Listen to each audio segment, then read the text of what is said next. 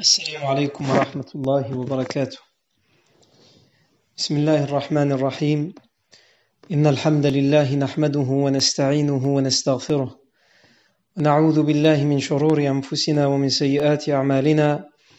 من يهده الله فلا مضل له ومن يضلل فلا هادي له. وأشهد أن لا إله إلا الله وحده لا شريك له. وأشهد أن سيدنا محمدا عبده ورسوله صلى الله عليه وآله وسلم. يا أيها الذين آمنوا اتقوا الله حق تقاته ولا تموتن إلا وأنتم مسلمون. يا أيها الناس اتقوا ربكم الذي خلقكم من نفس واحدة وخلق منها زوجها وبث منهما رجالا كثيرا ونساء. واتقوا الله الذي تساءلون به والأرحام إن الله كان عليكم رقيبا. يا أيها الذين آمنوا اتقوا الله وقولوا قولا سديدا. يصلح لكم أعمالكم ويغفر لكم ذنوبكم. ومن يطع الله ورسوله فقد فاز فوزا عظيما. أما بعد فإن أصدق الحديث كتاب الله تعالى وخير الهدي هدي سيدنا محمد صلى الله عليه وسلم وشر الأمور محدثاتها وكل محدثة بدعة وكل بدعة ضلالة وكل ضلالة في النار. أجارني الله وإياكم من النار. ثم أما بعد.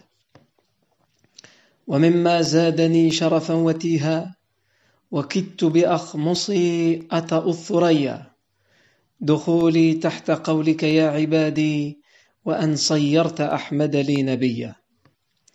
Rimes poétiques disent Parmi ceux qui m'ajoutent en fierté et en arrogance, et qui a fait que je suis sur le point de fouler et de marcher sur les étoiles et les constellations, l'honneur que tu me fais, ô Allah, en étant concerné par ta parole, Ya Ibadi, ô mes serviteurs, et que tu as fait de Ahmad, de Muhammad, un prophète pour moi. La fois dernière, dans la biographie prophétique, on s'est arrêté à la mort d'un des notables de la Mecque, Abul Bakhtar ibn Hisham, sur le champ de bataille, tué par un compagnon de Mujaddar. Alors que le, parmi les consignes qui avaient été données par le professeur sallam, c'était de laisser la vie sauve à cet homme pour euh, son hostilité non flagrante et à certains moments et événements de la période mécoise, son soutien euh, aux musulmans.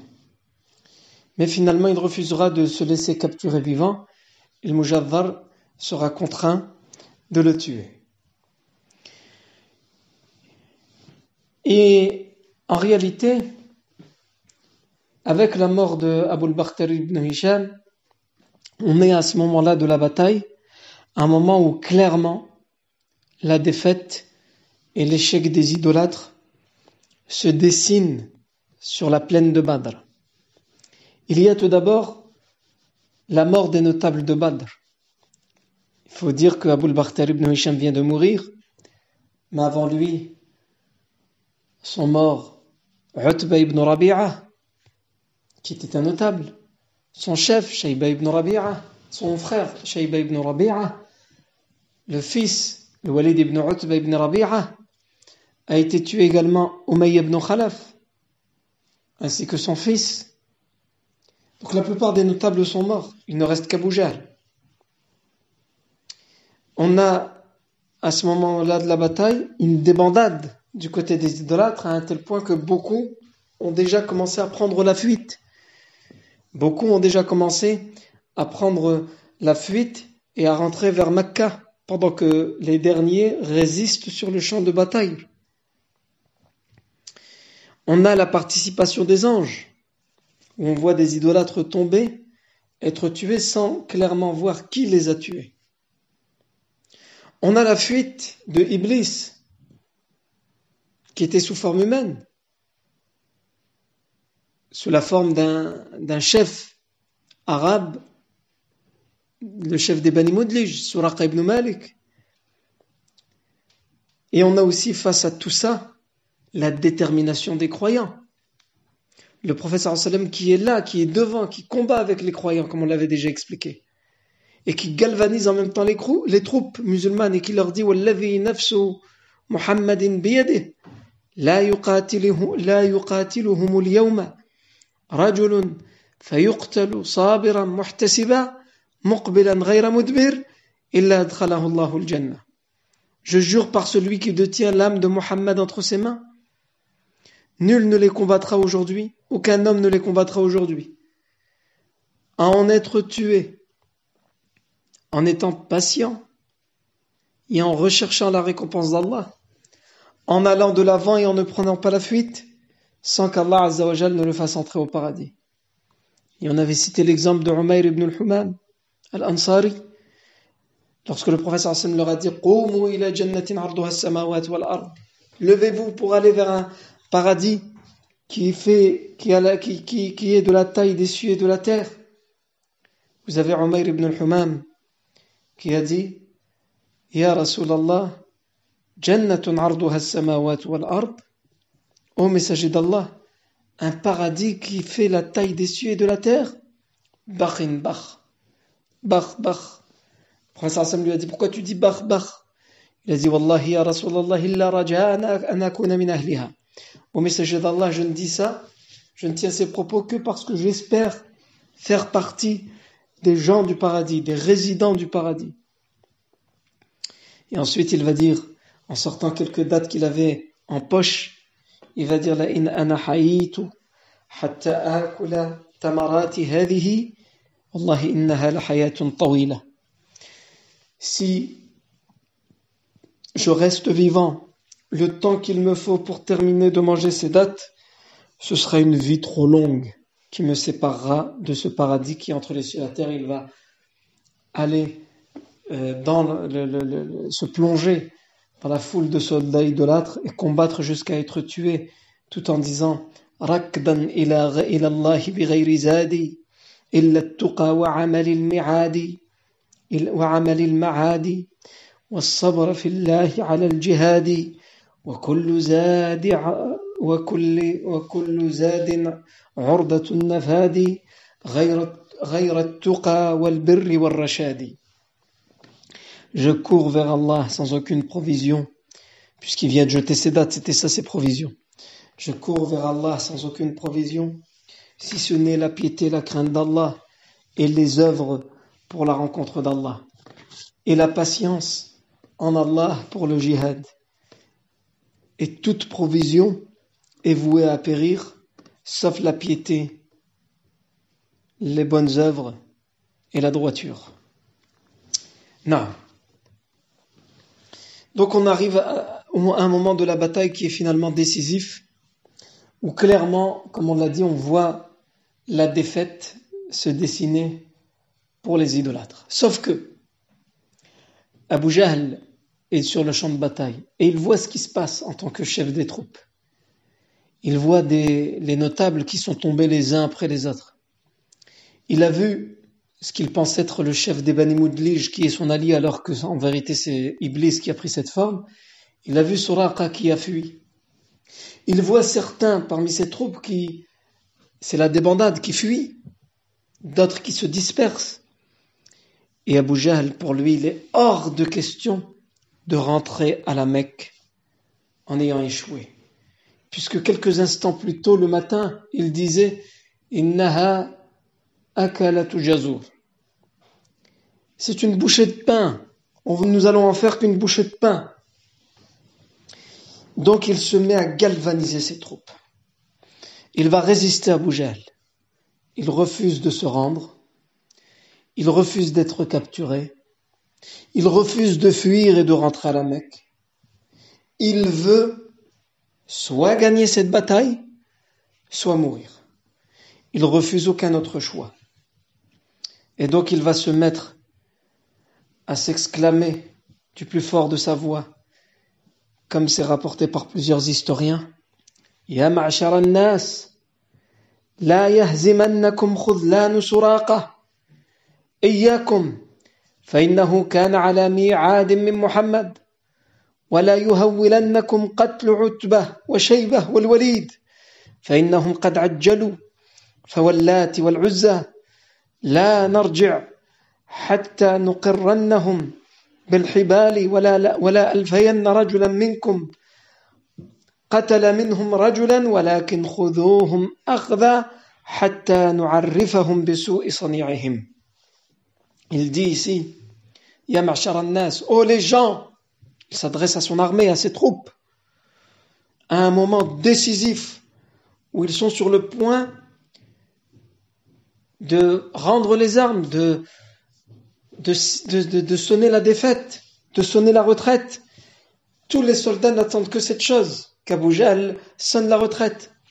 Mais au contraire, Abu Jahl prend la décision de résister jusqu'au bout et il va appeler ses troupes en disant Ô oh, soldats, ne soyez pas vaincus par la trahison de Soraka. Soraka, c'est celui qu'il pense être le chef des Bani Moudlij alors que c'était Iblis qui avait pris cette forme et qui avait fui. Donc il sait que ça, ça joue aussi pour baisser le moral des troupes. C'est pour ça qu'il dit La yahzimannakum khudlanu Soraka. Ne soyez pas vaincus à cause de la trahison de Suraka. Iyakum, prenez garde. Parce qu'en réalité, c'est un, un complot qu'il a eu avec Muhammad. Il s'était mis d'accord avec lui pour attendre le moment de la bataille pour fuir. C'est un complot. فإنه كان على ميعاد من محمد ولا يهولنكم قتل عتبة وشيبة et ne soyez pas angoissés, ne soyez pas terrifiés par la mort de Utbah. Vous savez, quand Utbah est mort en duel, et par la mort de Shayba, qui a été tué en duel aussi, et de Walid, qui a été tué dans le duel. Ils ont juste été trop pressés. Puisque c'est vrai que Utbah, c'était par fierté qu'il avait défié les musulmans en duel entre lui, son frère et son fils. Et donc Abu Jahl il dit ici, ne soyez pas terrifiés, angoissés par la mort de Utbah, de son frère Shayba et de l'Walid en duel. C'est Utbah qui a été trop pressé, qui s'est empressé. فواللات والعزى لا نرجع حتى نقرنهم بالحبال par les divinités de Lat et de l'Uzza nous ne reviendrons chez nous qu'après les avoir ligotés en parlant des musulmans dans nos cordes, les ligoter dans les chaînes.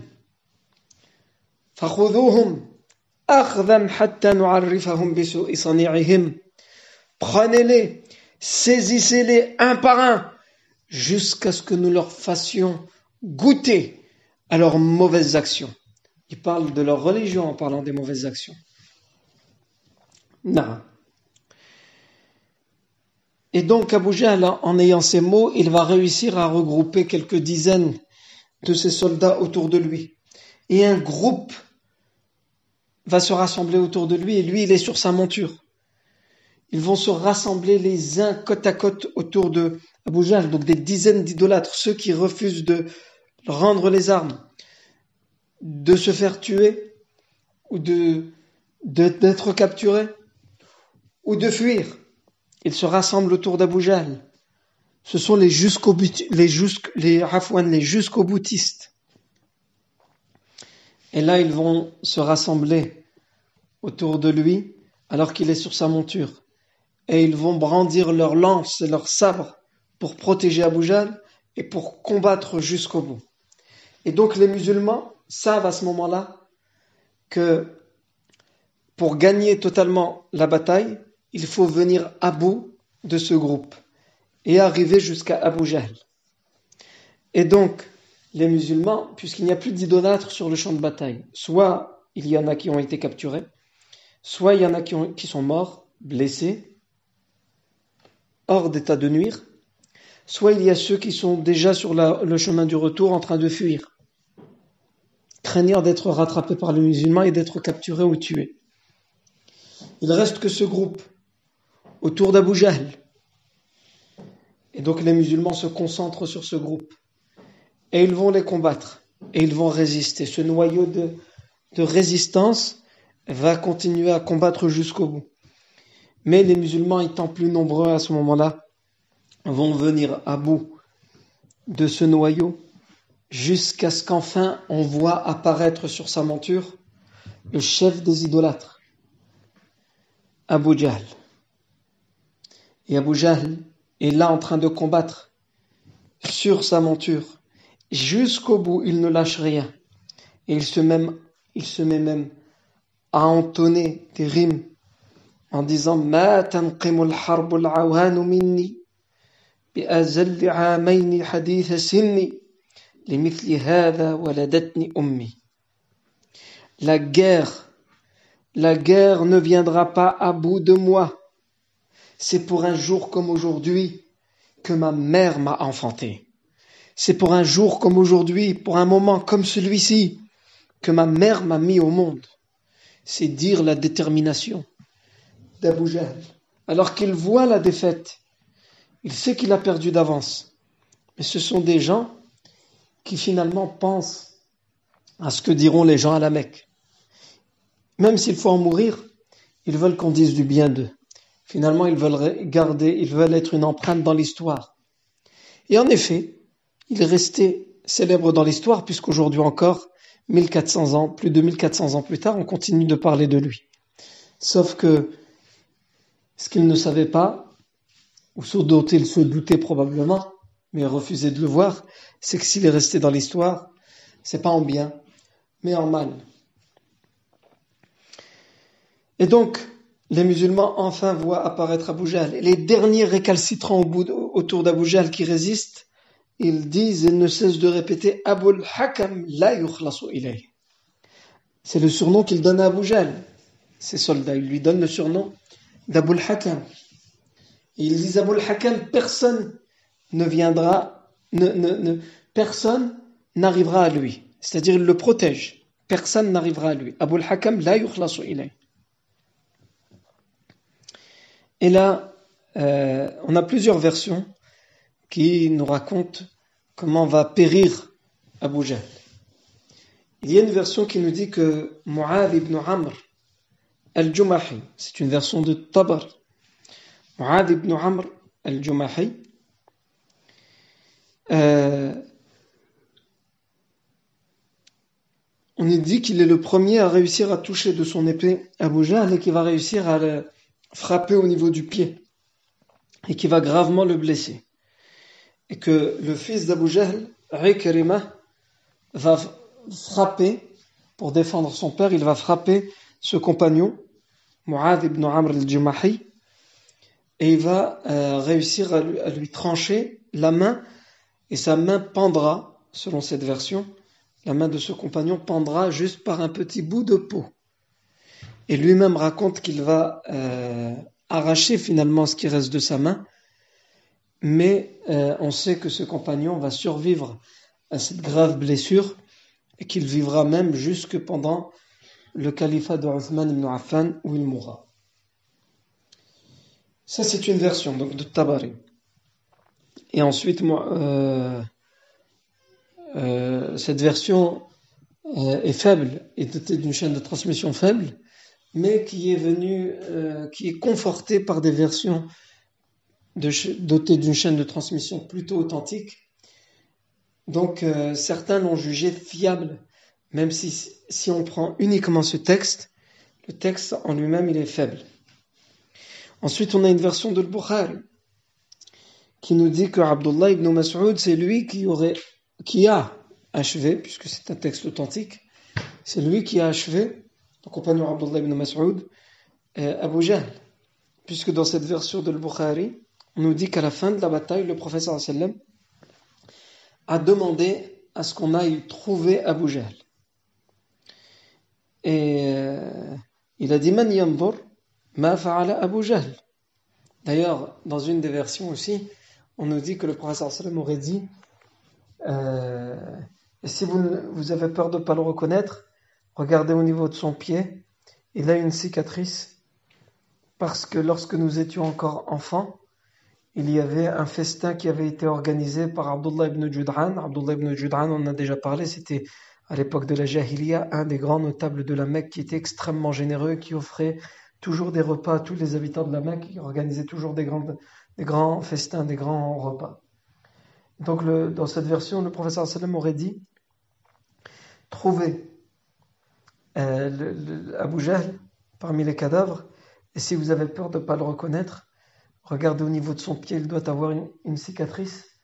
Parce que lorsque nous étions encore des jeunes enfants, et quand Abdullah ibn Jud'an avait organisé un de ces fameux festins, il m'avait bousculé euh, pendant le festin pour avoir ma place. Et je l'ai rebousculé, il a trébuché sur une pierre et il s'était balafré le pied. C'était, ça avait causé une blessure à son pied et cette cicatrice, il l'avait toujours gardée. Ça avait, créé, ça avait contribué à ce qu'il ait une, cicatrice qu'il a toujours eue. Et donc c'est pour ça que le professeur Sam, dans cette version, aurait dit euh, cela, puisque cette version n'a pas été authentifiée. En tout cas, dans la version de Bukhari, le professeur Hassan a dit Man ma fa'ala Abu Jahl Qui va aller voir ce, qui est advenu d'Abu Jahl après la bataille? Et Abdullah ibn Mas'ud s'est porté volontaire. Il va venir dans, le champ de bataille. Il regarde les, gens blessés, les, les, cadavres, et il trouve Abu Jahl qui est agonisant. Donc il n'est pas mort. Il avait été laissé pour mort par Mu'ad ibn Amr al-Jumahi en fait, il le trouve encore vivant. Il est agonisant, certes, mais il est encore vivant. Et dans cette version de Bukhari, on nous dit qu'il a été frappé et laissé pour mort par les deux fils de Afara, Mu'ad ibn Afara et Mu'awid ibn Afara. Si vous vous rappelez, Mu'ad ibn Afara et Mu'awid ibn Afara, c'étaient les deux frères compagnons de Médine qui, lorsque Utbah avait défié les musulmans en duel, il s'était tout de suite porté volontaire. Mais euh, ces deux jeunes, comme ils sont de Médine, Utbah avait dit Nous ne vous connaissons pas, envoyez-nous nos égaux et nos pères, PAIRS, c'est-à-dire ceux de chez nous. Et c'est à ce moment-là que Hamza, Ali, ils sont, sortis avec le troisième compagnon pour euh, répondre à ce défi en duel. Mais on voit que c'était ces deux compagnons, et cette version de Bukhari dit que c'est Mu'adh et Mu'awid ibn Afra qui l'avaient frappé, qui l'avaient pensé l'avoir tué, qui l'avaient laissé pour mort. Dans une autre version, on nous dit même que ces deux compagnons, dans la version d'Ibn Ishaq, ces deux compagnons sont venus voir le professeur et lui ont dit Ô messager d'Allah, j'ai tué, chacun des deux va dire c'est moi qui ai tué Abu Jahl, j'ai tué Abu Jahl. Et euh, le professeur sallam va leur dire qui d'entre vous? Et les deux disent c'est moi, c'est moi. Et chacun des deux frères dit non, c'est moi, non, c'est moi, non, c'est moi. Le professeur Hassan va leur dire montrez-moi vos épées. Ils vont lui montrer euh, chacun son épée et les deux épées contiennent encore des traces de sang. Et le professeur sallam, il va les essuyer en disant Kila kuma qatala. Vous l'avez tous les deux tué. Et ce serait à ce moment-là que le professeur sallam aura envoyé Abdullah ibn Mas'ud voir ce qui est advenu d'Abu Jahl. Et donc toujours, je reviens à la version de Bukhari. Abdullah ibn Mas'ud va sur le champ de bataille et il le reconnaît, il le voit, mais il n'est pas mort. Il a été laissé pour mort, mais il n'est pas mort. Il est vivant, agonisant. Et va lui dire Anta Abu Jahl. Alors c'est toi Abu Jahl. Une façon de lui montrer alors qu'est-ce qui te. Voilà, où est-ce que ça t'a amené ta politique d'hostilité à l'égard de l'islam? Et jusqu'au bout, Abu Jahl ne lâchera rien puisqu'il dira de ce qui est rapporté dans cette version authentique de Bukhari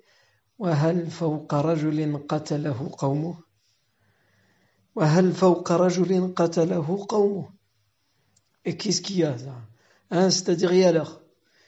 De quoi tu. Qu'est-ce que tu veux me faire? Qu'est-ce que tu veux, qu'est-ce que tu veux dire? Qu'est-ce qui m'arrive finalement? Si ce n'est juste que je suis un homme qui aura été tué par les siens. C'est-à-dire, encore une fois, ils pensent au camp dira-t-on. Qu'est-ce que les gens diront? Ils diront que ce sont les siens qui l'ont tué. Hein? Ça veut dire, en finalement, il dit c'est une honte pour vous. Et donc, Abdullah ibn Mas'ud donc l'a achevé, selon la version de Bukhari, il l'a achevé. Et là, on a d'autres détails euh, dans les versions qui sont rapportées par Tabari et euh, dans lesquelles Abdullah ibn Mas'ud, au moment où il l'achève, il aurait dit Allahu alladhi la ilaha illahu, Allahu alladhi la ilaha illahu, Allahu alladhi la ilaha illahu. Il dit trois fois Allah, nulle divinité digne d'être adorée en dehors de lui. Allahu Akbar, Alhamdulillah. Allah est le plus grand, louange à Allah. Alladhi sadaqa wa'dah. C'est lui euh, qui a euh, mis en application sa promesse. Wa nasara abda. Et qui a donné la victoire et qui a secouru son serviteur. Wa hazam al-ahzab. Et qui a euh, voué à la défaite, qui a fait échouer les alliés, lui tout seul. Non. Et donc dans cette version de Tabari, Abdullah ibn Mas'ud l'aurait achevé. Donc on sait qu'il l'a achevé, ça c'est pas au conditionnel, il l'a achevé puisque la version de Bukhari nous le dit. Mais dans la version de Tabari, on nous dit que, que Abdullah ibn Mas'ud l'aurait achevé, il l'a laissé sur place. Et ensuite il est parti voir le professeur sallam et il, a, il a amené le professeur sallam pour qu'il voie le cadavre, pour qu'il s'assure que c'est bien Abu Jahl. Et le professeur sallam, en le voyant, l'a reconnu, il a dit C'est le pharaon de notre communauté. Le pharaon de notre communauté, cet homme qui, qui, gît là, le, cadavre qui gît là, c'est le cadavre du pharaon de notre époque, du pharaon de notre communauté. Le dictateur, le tyran de notre communauté. il ne faut pas oublier qui est Abu Jahl. Et l'hostilité qu'il avait à l'égard des musulmans. Non. Ensuite, on a la version de Ibn Ishaq qui nous dit qu'au moment où Abdullah ibn Mas'ud va trouver Abu Jahl agonisant, Abu Jahl va le reconnaître et il va lui dire, parce qu'Abdullah ibn Mas'ud, il était connu à la Mecque pour être un jeune berger. C'était un jeune berger. Lui-même le dit d'ailleurs dans des versions authentiques. Il était un enfant qui travaillait euh, en tant que berger en échange de quelques centimes. Il ramenait les troupeaux, le bétail des, des, notables de la Mecque paître toute la journée en échange de quelques pièces. Et il va le reconnaître à Jahl et il va lui dire, parce qu'au moment où Abdullah ibn Mas'ud va le reconnaître, il va lui attraper, il va le, il va le saisir par sa barbe. Abu Jahl était barbu, il va le saisir par sa barbe, et Abu Jahl va lui dire,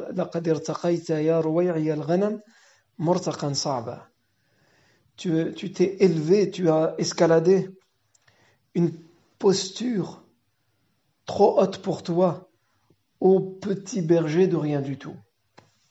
Petit berger de mouton de rien du tout, tu escalades une posture qui est trop haute pour toi. C'est-à-dire tu te permets de venir, de m'attraper par la barbe alors que tu n'étais qu'un petit berger de rien du tout. Et euh, selon cette version d'Ibn Ishaq qui n'a pas été authentifiée, il lui aurait tranché la tête et aurait ramené la tête au prophète sallallahu alayhi wa sallam. Non, euh, les, tous les détails qu'on a dit, celle à laquelle on, peut, il n'y a pas de, tous ces détails n'ont pas été authentifiés, sauf celle de Bukhari qui nous dit que à la fin de la bataille, le sallam a demandé à ce qu'on aille voir Abdullah ibn Mas'ud. Abdullah ibn Mas'ud l'a retrouvé, il l'a achevé et il a amené le sallam auprès du corps. Non.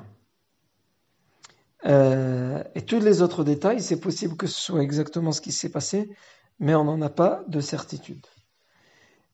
Et en réalité, ici, avec la mort d'Abu Jahl, c'est khalas, c'est la, défaite des idolâtres, les derniers idolâtres qui sont sur le, champ de bataille, au moment où Abu Jahl est tué, soit ils, ils rendent les armes et se, se font euh, prisonniers, se laissent emprisonner, ou soit ceux qui arrivent à fuir, ils fuient le champ de bataille. Donc ici, les musulmans se regroupent et c'est la victoire pour les musulmans dans la bataille de Badr. Ensuite, il y aura ce qui va se passer à Badr. Il va encore se passer des choses à Badr, même si les musulmans ont gagné. Les musulmans vont y rester encore trois jours avant de rentrer à Médine. Et pendant ce temps-là, les fuyards parmi les soldats des idolâtres rentrent euh, en troupes dispersées à, la Mecque et en fuyant. Donc ils ne sont pas ensemble. Il y en a qui, qui sont séparés de kilomètre en kilomètre euh, en fonction des groupes de soldats qui fuient. Mais tout ça, c'est ce que nous verrons, Inch'Allah ta'ala, la fois prochaine. Et la fois prochaine, on ne reprendra qu'au mois de septembre pour, comme chaque année, s'arrêter pendant cette période euh, estivale. Donc, euh, il n'y a plus de cours de Sierra le dimanche jusqu'au mois de septembre. Vous serez prévenus par, les, par le site de la mosquée, par les réseaux sociaux du jour de la reprise, Inch'Allah ta'ala. Barakallahu fikum pour votre attention. سبحانك اللهم وبحمدك أشهد أن لا إله إلا أنت نستغفرك ونتوب إليك وصلى الله وسلم وبارك على سيدنا محمد وعلى آله وصحبه أجمعين والحمد لله رب العالمين